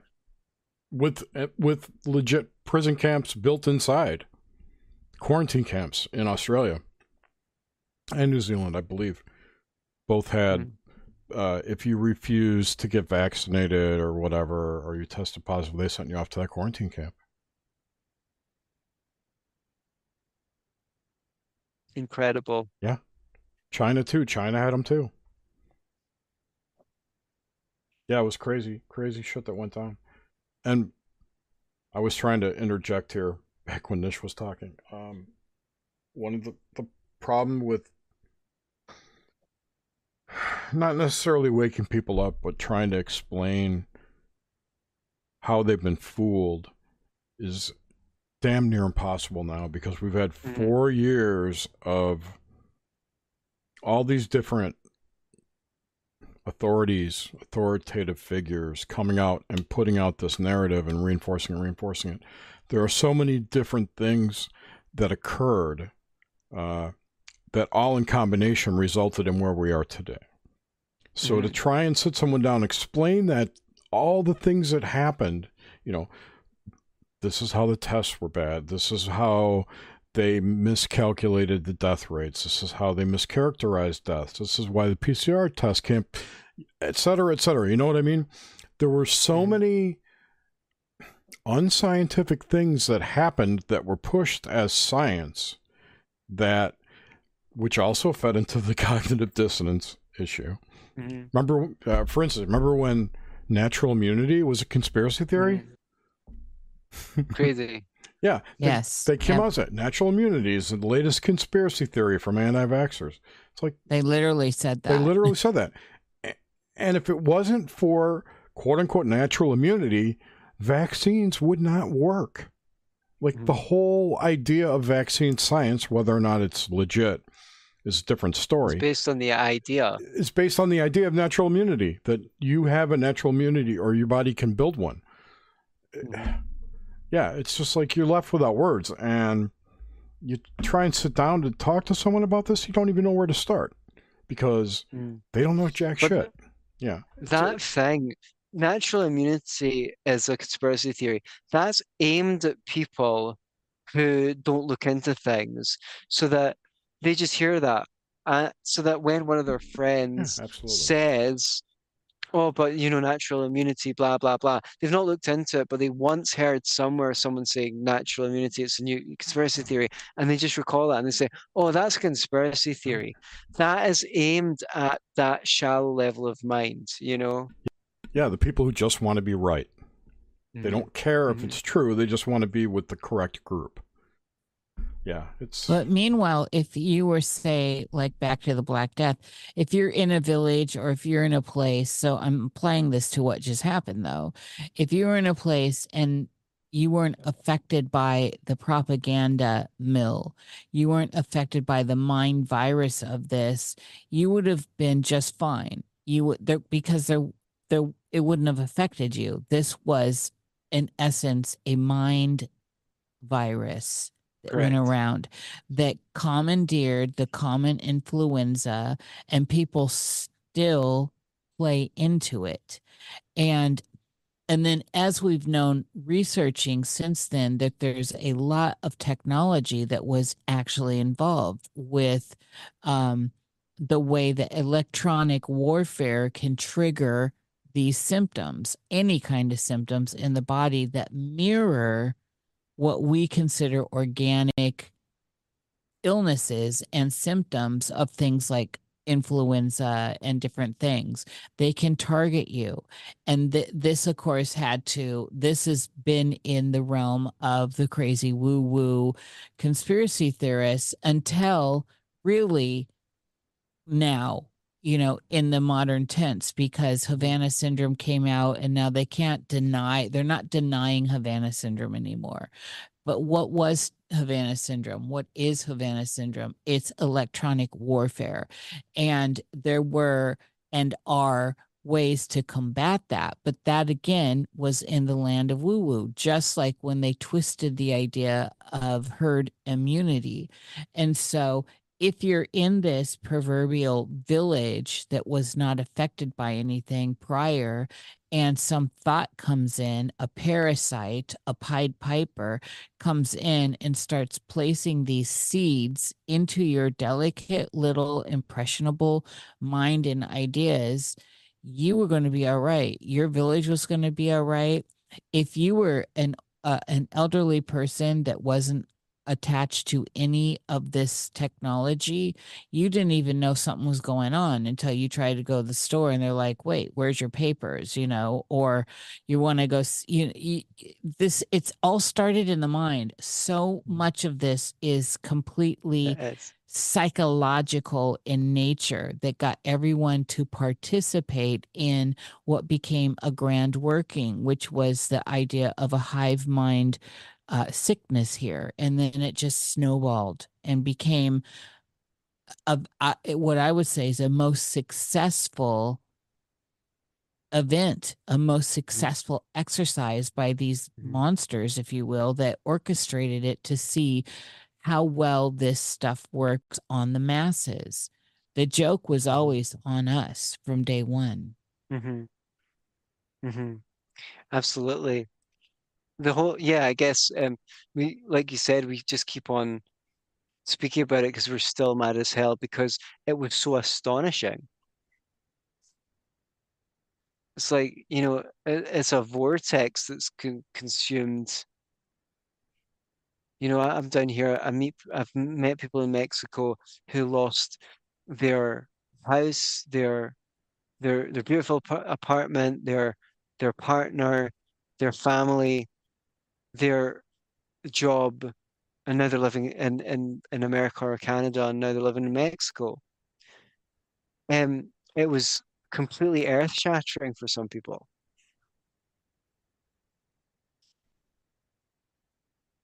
Well, of course it was. It, you can't. It's this mob thing. You're you're you're doing your own thing. You're a midwife in the woods doing your own thing, and then the whole village comes at you with torches, mm-hmm. Mm-hmm. and because you've been trying to do your own thing, and you can't do your own thing when you've got everyone weaponized against you. And so if you don't join the mob, then you're against the mob. And that's how this works. And it cre- it's a snowball effect. And so it is it is well oiled through history and we see that it's even more toothy now with technology and mm-hmm. how easy it is to get people to gild their own cages correct a lot of people like me who's a complete introvert I didn't really get too affected by what was going on because I generally don't like being in mobs of crowds. I don't mm-hmm. like going to the market and having people push me as I'm reaching for something on the shelf, have some pushy motherfucker reach push my hand away to grab what I'm grabbing for and stuff that stuff did not happen in my early life that stuff is mm-hmm. new but this kind of mentality that's going on and it created this very selfish reality uh, for a lot of people where decorum, social decorum, fell apart. And right. when they were separating us six feet apart, thank you very much, which I actually enjoyed, uh, it created a break in the psyche of what humans do, which is, you know, in general, we need each other. We're around each other. We do need the warmth of others, even ones like me that prefer my space. mm-hmm. But, you know, we still have a functioning society if you are in a society. And so it fractured it at the core. It fractured all these societies at the core, even in small town, wherever.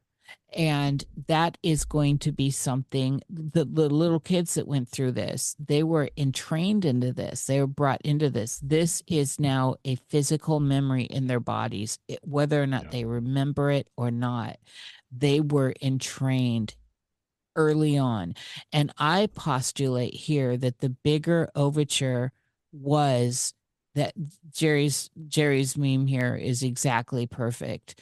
That the bigger overture here was that that we could see how easy this is and I'm I'm stepping into the devil's advocate. We as the people that control that did this, we can see how easy it is to actually corral the masses with very little effort.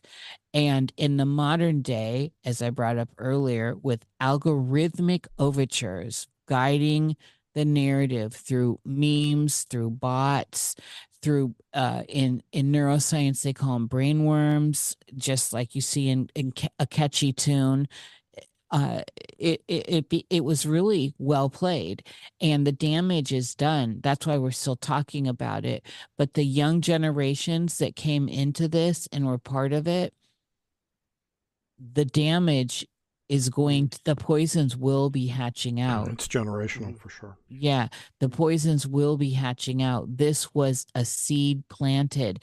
And these these engineers, these maestros, if you will, these directors of the play knew this, know this, and are counting on that. They are not thinking in terms of a decade. They're thinking in terms of long-term growth, Mhm. long-term movements.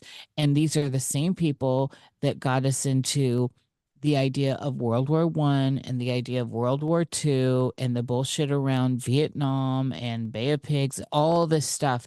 They are moving like directors of this opera we're watching. And like any good Shakespearean play, there's a whole bunch of realism. It's gritty. There is a hero here, but there's a hero there. There's an anti-hero. There a lot of people are going to die. Some won't. Uh, there's betrayal. There's heartache. And that's what makes this more dynamic than say something very simple and three uh, than a simple three minute TikTok time TikTok clip. This is going to play out into our future. Meanwhile, Act Four is getting set up. And what's that Act Four? Because what I'm noticing is that very a lot of people are getting very comfortable with themselves right now, with the way it mm-hmm. is. They're just accepting that okay thank god we're not locked in. Thank god we can go to the store. Thank god we don't have to wear masks even though a huge amount of people still wear masks.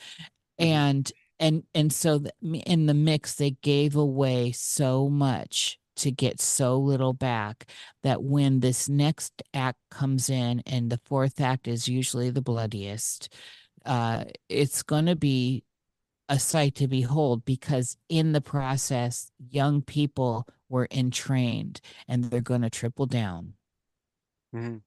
And and and what have they been entrained into, and what are they going to triple down on? compliance Okay, so you're talking about an out, out and out 1984 like um you know because that was the thing they always said that I wonder why that bell went after you said compliance. It's our synchro bell. Your Jerry and cycle I bell, said that Whenever, synchronicity whenever we have a synchro, we, I ring it. like because you both said compliance at the same time. at the same time yeah That's be- yeah, I thought it was quite a beautiful moment and quite scary. Um, it's that when you when you hit rung the bell, it was almost like you were under a hypnosis and you were you were uh, And training like you. know you were like positive reinforce. You're like yes. whatever it is. Yeah, you're you're anchoring the idea of compliance. Yeah, so I guess we've got a responsibility to step out one by one and um make the bet most of our own lives and in a way that helps others. And you know because you can't you can't take that's the thing. One of the signals that the governments didn't care about actually care about health is I don't really believe in government, right? But if you're going to have a government, then it should at least do what government pretends to do, pretends its job is.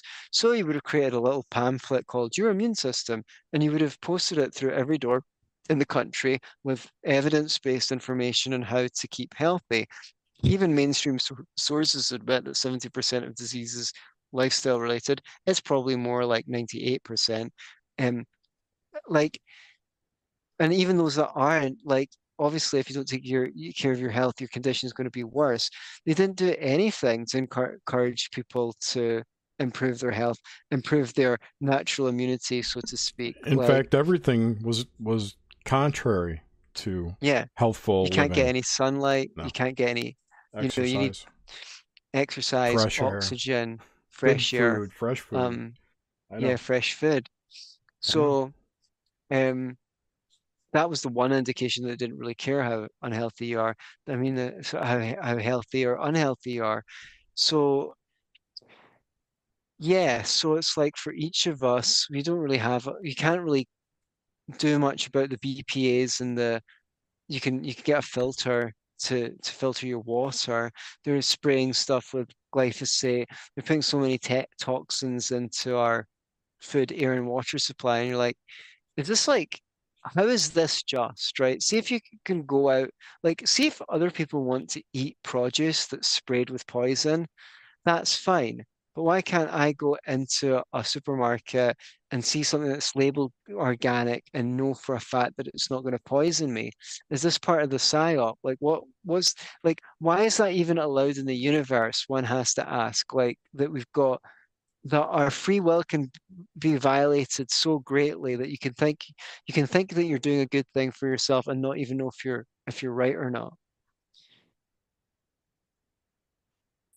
Well, you can't. so well so part of part of this and i don't know if this is is adding to what you just said or if i'm just backtracking a little Sure, But- I'm just interested. this idea of the isolation that happened through this this grand ritual that happened what what happened in that process so people didn't feel isolated because of what because of the internet Right. and because of AI companions, and I'm not talking about the way I talk about AI, because you could go on and, um, you know, you could get all your answers digitally through Mhm. digital AI, through you Mhm. know that kind of stuff, and and you could people gaming industry boomed, and uh, these kinds of escapism things boomed because you could fulfill your need to like I was talking about with this isolation aspect to feel isolated and alone. And now with the different kinds of uh, simulations out there through Mhm. the AI revolution Mhm. or um, takeover, uh, you can you can get sympathy where you want sympathy. It, and Mhm. well, anything if you're into being dominated, you can have a dominatrix AI lover online and uh or Mm-hmm. Hey, on your phone That sounds. right you know shut up and eat you worm and Ah, um Oh, you know yes, you know mistress. exactly don't call me mistress now kiss my arse and it's um goddess to you. right Oh, okay. you know so you can get it tailor made you can get it tailor Okay. made to you and fulfill that which you were getting maybe not even to to your liking in your organic life before Yes, uh, you're hitting it. Yeah, you see what i'm exactly saying life is hard, right? But here's one of the reasons why I think video games are so addictive. Because in life, everything gets hard before it gets easy. If you go and learn a new sport or a new language, it's like you don't know anything. It's, but as you keep on learning, it kind of gets easier and you start to get the hang of it. Um, especially social situations. Oh my God, like, do they send like someone into school, like you guys hang out and stuff like that. You're like, oh my God, like go out and get some social skills. Okay. Now it, it gets easier and easier. In a video game, they make it so the first level's the easiest, and the second level slightly harder, and the third level slightly harder, and the fourth level slightly harder. So you've entered this artificial world where it's always the optimal level of challenge for your skill level, and you're like, wow, yeah, I'm really doing good, great here. It's like you're saying they're taking that to the extreme because you're right about relationships. Relationships have never been easy, but you're talking about a generation who w- grew up with social media and didn't actually have to go into the world to interact with a human to learn all the social cues that those of us that were born before the internet like got at least a little bit of time to experiment around with. So and also the consequences are if you come on to a girl and you do it unskillfully, not only might she reject you, which is mm-hmm. bad enough if you don't have very much self-esteem, she might tell her friends, no, everyone thinks you're a perv. Okay, Yes. I think I'm just going to take the AI girlfriend because she's Yes. definitely going to reject me. And if I and she's, I'm definitely not going to say anything she doesn't like. That she's like words going to get around. So they're taking all, and there's you know there's no risk. You know, with porn, you don't need to please your partner. You can just think about yourself. You can just think about your own pleasure and your own imagination. You you're not going to risk um doing something you know, not being aggressive enough, and she thinks, you know, oh, it would have been, you know, she goes off with someone, some alpha male that was that was more assertive than you, or like being being too aggressive and and and and her being being like, okay, I didn't like that. Oh shit, I'm, you know, what am I meant to do with this situation? So you're talking about they're luring people into a world with the with sugar, you know, the the the the temptation of ease it's the it's the, the the apple you know oh take a bite of this you know you know it's tempting but what you're yeah you're It- it lo- yeah yeah yeah go on you're go on. you're right on and it's what it's what you want and we see this and it was imperative to Mm-hmm. make this fracture a hard fracture which is what Mhm. happened in in this experiment we all went through where we were also isolated and and it was insidious because this whole thing if you recall, you may not recall, but there was a whole push for vaccines. There was a whole smallpox scare here prior to that. And it started to bring up old wounds about who's for vaccinations and who's not. And, and this was prior to Mhm. this. And it was a big deal here in America. And I don't know how far and wide that went, but it started to bring up these old wounds. And in this fracturing of of our collective psyche, of our personal makeup, we started to see lovers separate because Mhm. they were either for this or not for that. Families break up. The isolation became incredible. And then what do you have? You have the obvious, the solution, and that was going into the digital mediums to Mhm. get find your Mhm. community, find where you want. Mhm. But that's not enough. So see now they start Yeah. pushing people in real people in real online communities apart by uh, all Mhm. kinds of means. done s- And then so But, but that's all just uh the the collective push towards transhumanism. That's what I'm saying, Jerry. Yeah. So Mhm. it's it's All the this continue that, the yeah. separation so the separation went from in person your personal lives your interactions out in the world to your Yep. personal relationships online with real people Yep. but online and digitally and started separating those communities and we've all seen this And and how these communities and then just go straight into fuck it i'm going digital all the way right. because AI, these AI systems, these AI systems are so good now that you can get what you want. And now you've got the goggles, and now you've got augmentation, and you've got all this more human than human that's really truly out there but it needed to separate it needed you we needed to be cleaved away from each other for this to come in and mm-hmm. it's very sophisticated That was just the first step, though. Right The second step is blurring the gender lines. This is all in preparation for you to accept your cyborg body yeah that has- absolutely that has no gender. Hmm. Well, it couldn't because it's a cyborg, Right. and so Yeah, it's yeah. not even organic, and so that's oh, why. snap. I thought I was going to get a bigger one. uh, well, you could have you you could. You got to pay extra for that. You got to rent it. It's a monthly right. it's- fee. You loan it's in the nothing, and you'll be baby. happy with your 12 inch cock. Uh, I but thought it was then so you're good 'cause it- Go on. I'm, I'm just gonna be bad, but it, but it. the the the thing is, the thing is, it had to.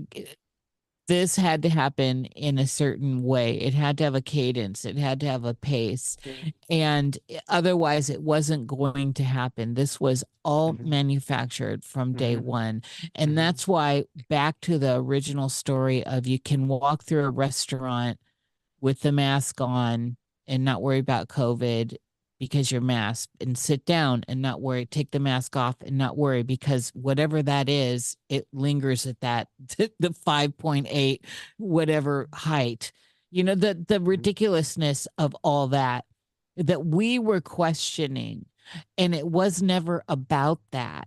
It was never about that. It's about where we are now and Mhm. where we're going, which is the fourth act. And the fourth act is what? The fourth the four is the, the what creates the main floor of Mhm. a plane of a field and from that field from that plane you can scaffold up you can build up Mhm. And this is digital language and so you can get whatever you need you don't need anything outside of it and as jerry said you the whole thing you will have nothing and be happy because everything technically will be technically uh, digital online Mm. or con- connected to you in the most horrific of ways getting Mm. bio hooked in vis-a-vis whatever form you want because there's human now AI humane.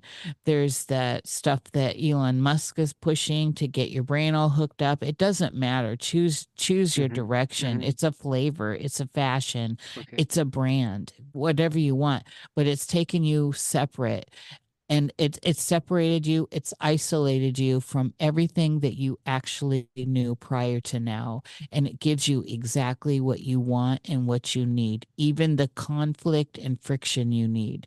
Some people need contrast and friction. Some people just want the feel goods and ride-alongs and the the luxury of it all. We're all individual and this and this absolutely is tailor made for you, Antony. For me, wow, that's fantastic. I've just sold you, so sign so here below lucky. on the dotted line. What do I have to sign away?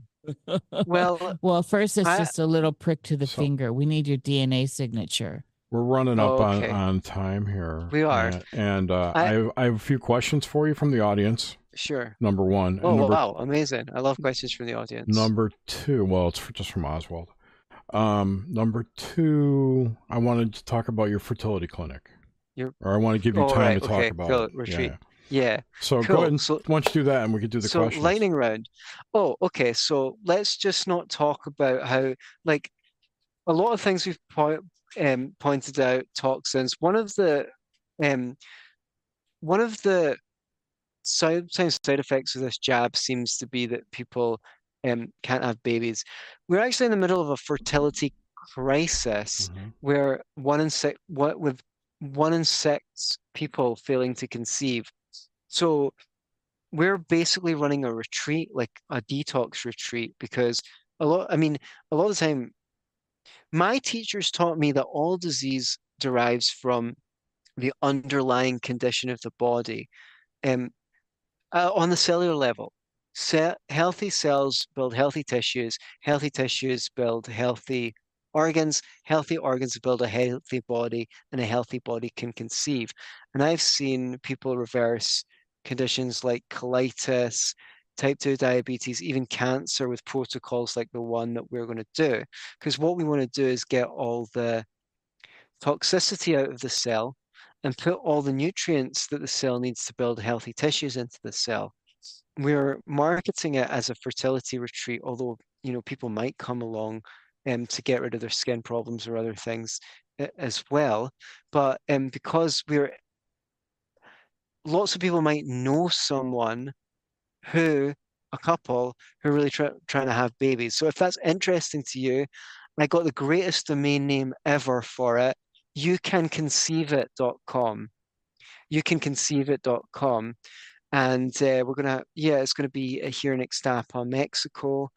Um, you know, starting in April or May at push. Like, I mean, there's different start dates, so you could come April or May and uh, learn Spanish, I guess, yoga, juices, amazing tropical fruit, excursions, meet other people who are into this stuff, as in living the best possible life you have, and not just talking about it, but you know, your body's a temple. The fight back, part of the fight back is not being sick, is being healthy, is being in a community where you can focus on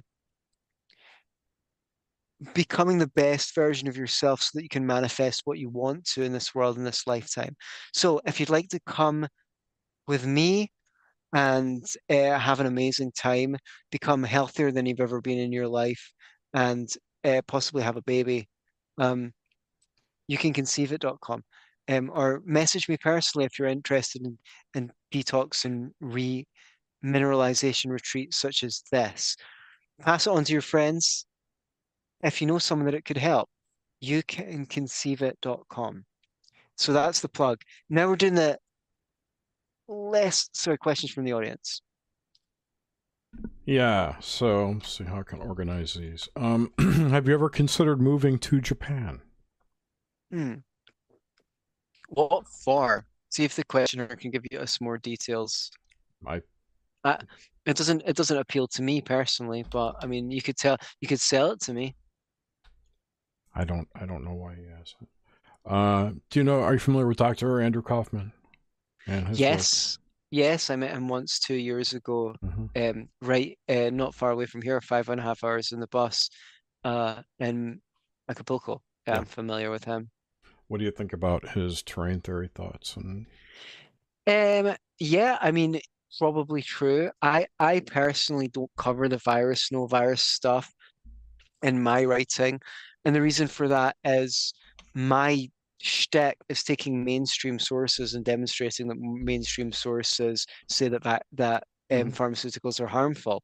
So because I can't really find the, the mainstream sources saying there's no viruses, I don't really talk about it. But that doesn't mean that I don't necessarily think it's true. Um, he, but is this, and, and sometimes I wonder if it's like, uh, um, what do they call it? the Mandela, Mandela effect. Mandela thing. effect, yeah. Yeah, where you, viruses used to exist, but they don't anymore. Did you ever think of that? Uh, um, I never thought about it in those terms because so many. It, it's not like a. It's like a reverse Mandela effect. It's people right. are realizing that virus that the whole science behind viruses is bullshit.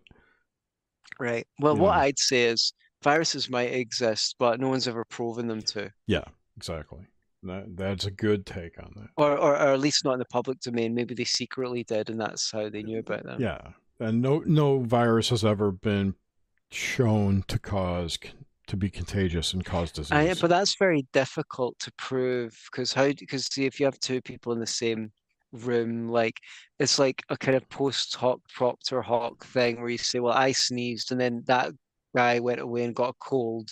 Like it looks like contagion, but it's very, very difficult to prove.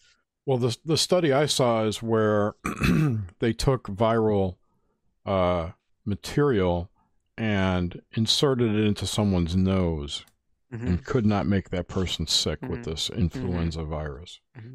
But yeah, I know it's it's all new and if if terrain theory is true, it's not based in material science, so right. that's a problem right there. Right. the material science is never going to be able to go there and examine it because it's not ba- it's based on field theory or Yeah. whatever. Well, well, a good Unless website. they can find some money out of it. Even then, it, they can't define it with science because you can't measure it. Right. Can't measure your Well, good- aura, your electronic, your electric field. Anyway, I'm sorry. Go ahead. No, not at all. Well, well, well, a good website is terrainscience.com, and I, I know it's a good website because my articles get printed there. Um, so that's a that's good. All right, I'll put a link to that in chat for everyone. There Mm. you go. Uh, the other question, two more. Um, what's your take on Christiane Northrup, Cor- Christiane Doctor- Northrup. Doctor Christiane? I'm sure I've, I'm sure I've heard of him before, but Her. I don't know her. Christiane How, Northrup. how dare you misgender her? I know. Women's health. Oh, maybe I heard her on uh, on a on a podcast. N not n not very. N I don't have one. I, Okay. I can't comment on someone that I'm ignorant of. All good. Uh, final question, and thank you for all these questions, by the way. Yeah, Uh, thank you. Oswald. Um, were you raised in an, any particular religious faith? Okay, I am, you know, one of the tribe. Sorry, I'm for those listening. I'm Good for you. making a, uh, like, I I don't. So I came from a Jewish background. My mum's actually from Israel for her sins. My dad is Scottish. Uh, was born in Scotland, but four generations back, Ukrainian. Um, and that's quite well, gave me some quite interesting insights Hmm. and like I was uh, like the Jewish culture is a very strange culture. On one hand, they have very good humor. On the other, I feel like it really it might be less so now because I'm 38. But when I was a child, I very much felt like Judaism all it was all about the more of a victim you are, the more praiseworthy you are. And that's such a bad outlook on life.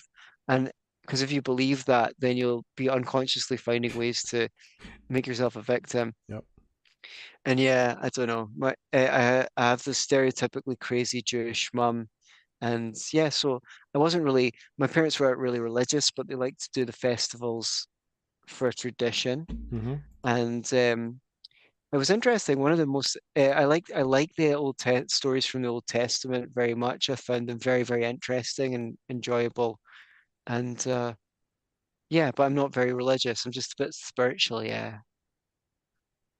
the Old Testament's juicy. I got I Mhm. was For when sure. I when I went and started reading it, I was like, my God, they've got it all.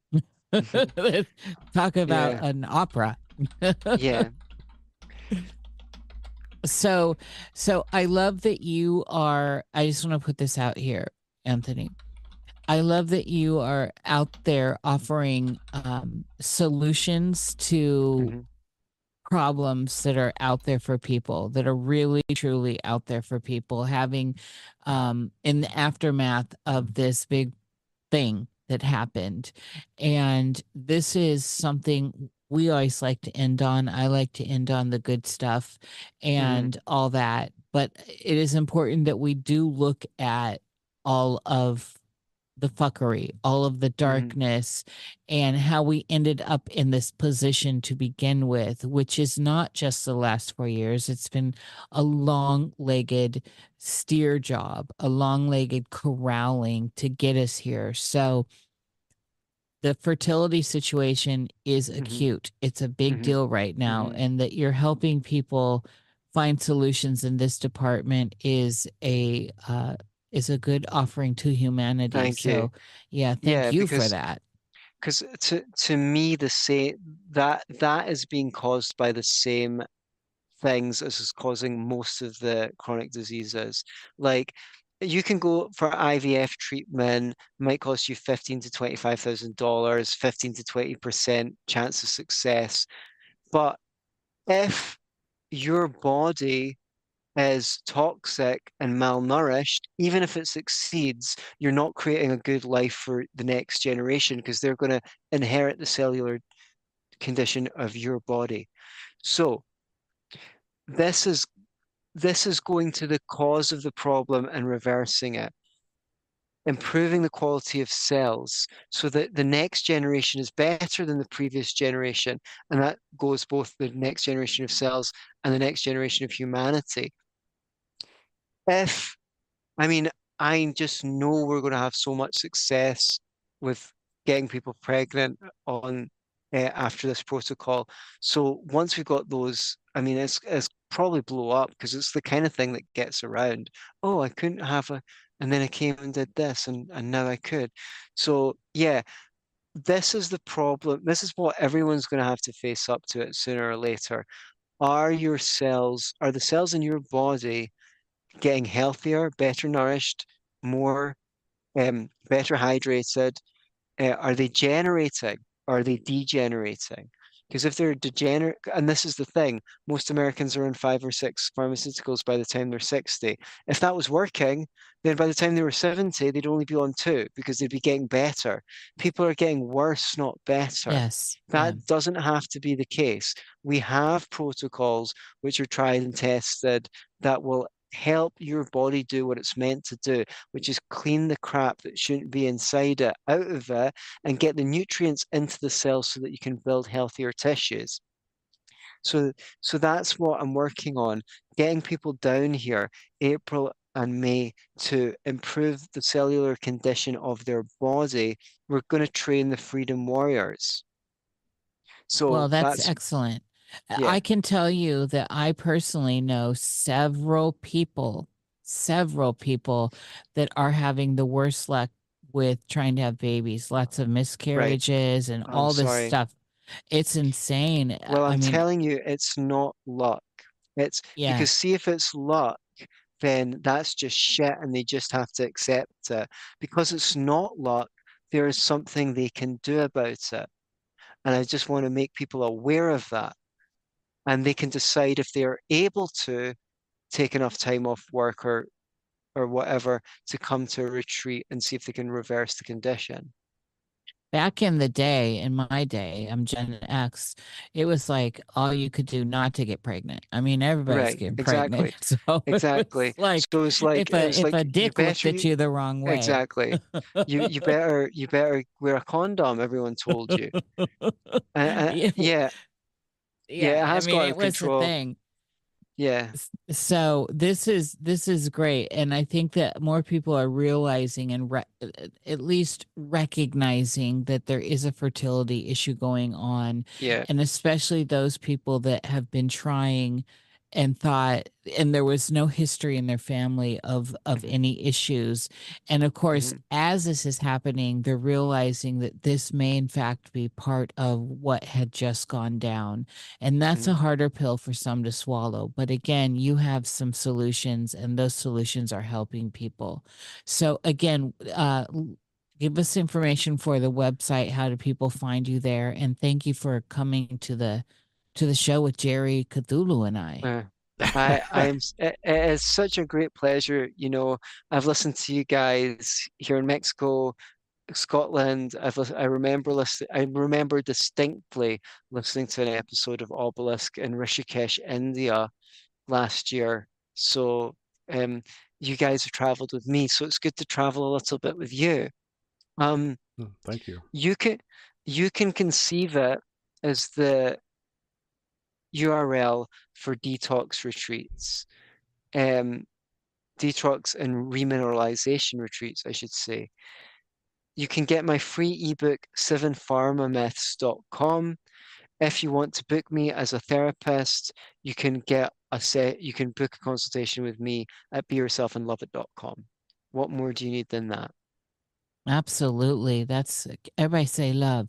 It's been a real pleasure having you on. You're fun to you're fun to chat with. Yeah, thank you. You obviously you have a good sense of humor, Mhm. which we love here. Oh, yeah. And uh you're you're just you are perfect here. And thank you for being uh on the journey with us, listening to us in different places. Yeah. That Mhm. warmed my heart to hear that. Mm, mm. It's awesome. Mm, and that and thank you both. And I I I I'll- I yeah, what more could you ask for? It was a wonderful show, exceeded expectations. I did I didn't know we'd go for two hours, but it was effortless.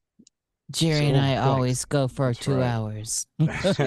We're just getting at warmed up We're in the first hour, up, baby. So um, when uh, when you have some success stories from your clinic, uh, please come back and we could talk about it. Yeah, that would be fucking awesome. Yeah. Oh, I'll be shouting it from the rooftops because I've been writing about the pharmaceutical industry for a couple of years. So it's good to be able to actually do something about it, not just say this is wrong, this is wrong, this is wrong. Mm-hmm. You have an open invitation, and as well at the absolutely. Cosmic Salon also. Oh so- man, I'm yeah, I'm looking forward to that show. Are you booked at the Cosmic Salon? No, I, I, I this is I know I'm asking you to book me. Oh, get well, reach out to. I have a booking go- agent. I have Uh, a, who? or Jerry. Get it. It's um. I'm not doing my booking. Every time I do, I mess it up. So so you know, just reach We'll out sort this to out. Yeah. thecosmicsalon.com, and if you just go, there's a tab for bookings, and reach out, and Meredith will get you on the books. Meredith. Oh, I can't wait for that. Yeah, Thank you so much. you're welcome. Cool. All right. Well, thank you, everyone. Um, Thank you. I don't have a show booked yet because I have to read a book and then I'm going to book the show. But Robert, see, that says everything, Jerry. You're reading the book. Yeah, I am. Robert Guffey sent me a copy of his new novel, and we're going to talk about it. So, um, Awesome. it's called uh, Dead Monkey Rum. And I have no idea about this, so I'll just wing it. Yeah. Awesome. so, Thanks so much for having me. Thank you, Antony. Thank you, everyone, for listening. Thank you. Thank you, Nish. Thank you. It's been a pleasure. Bye-bye. Take care.